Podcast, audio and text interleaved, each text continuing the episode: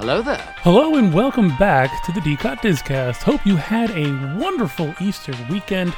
I'm your host Steve, and today is Monday, April 10th, 2023. Today we're talking about lots of Star Wars announcements, Hyundai coming out with a Disney 100 car, DeSantis on Disney, a new snack at Star Wars Galaxy's Edge, and more.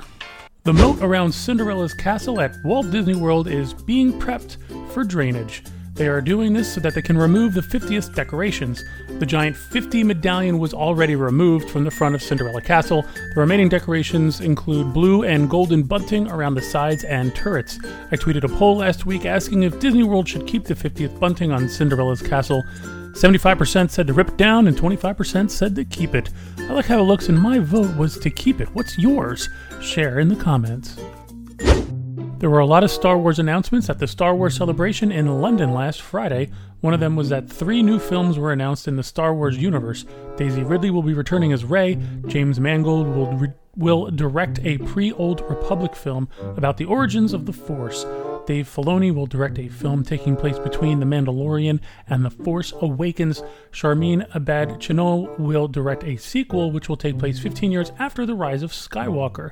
This was announced as a new film, but Chinoy was already slated to work on a Star Wars film, so it's unclear if these are two different projects.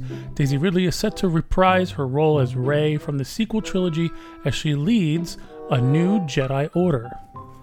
Star Wars Skeleton Crew was announced too and is set in the New Republic era, around the same time as The Mandalorian, and reportedly has some connection to the original live action Star Wars series.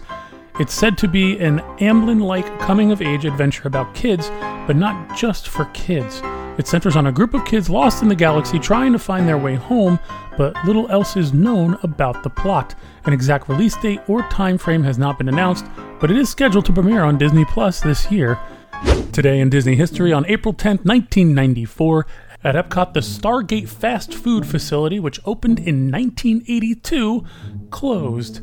This large fast food establishment located in Communicore East is handsomely decorated in shades of blue, mauve, and magenta. It's also one of the few Epcot Center restaurants open for breakfast. Cold cereals, Danish pastries, fruit cups, blueberry muffins, and cheese omelets served with creditable home fried potatoes were available. At lunch and dinner, offerings included pepperoni and cheese pizzas, hamburgers, and chef salads.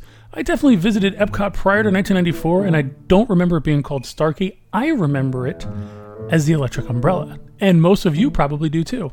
In 2019, Mickey's PhilharMagic opens at Disney California Adventure, a 4D film attraction which first opened in Florida. The 10 minute long show features 3D effects and scents and stars Donald Duck, Mickey Mouse, and a number of other Disney animated characters.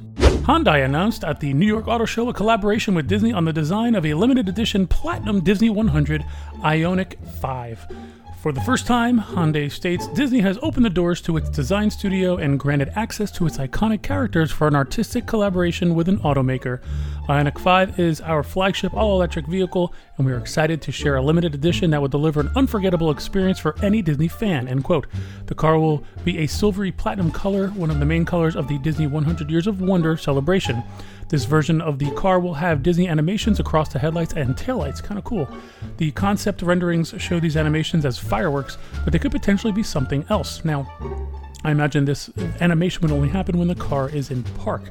The Disney 100 Ioniq 5 has a custom hidden Mickey inspired wheel design inside the vehicle. A Disney intro will play on the 12.5 inch navigation touchscreen display when the car is turned on.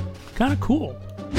I don't like talking about politics. I pretty much stay away from it, but it's been in the news for the longest time, so I am going to put it in the Discast uh, because it's hard to avoid this DeSantis and Disney thing going on. So, in Disney's annual shareholder meeting, Iger took the issue of DeSantis' actions against the Walt Disney World property head on, calling the Florida governor's actions anti business and anti Florida.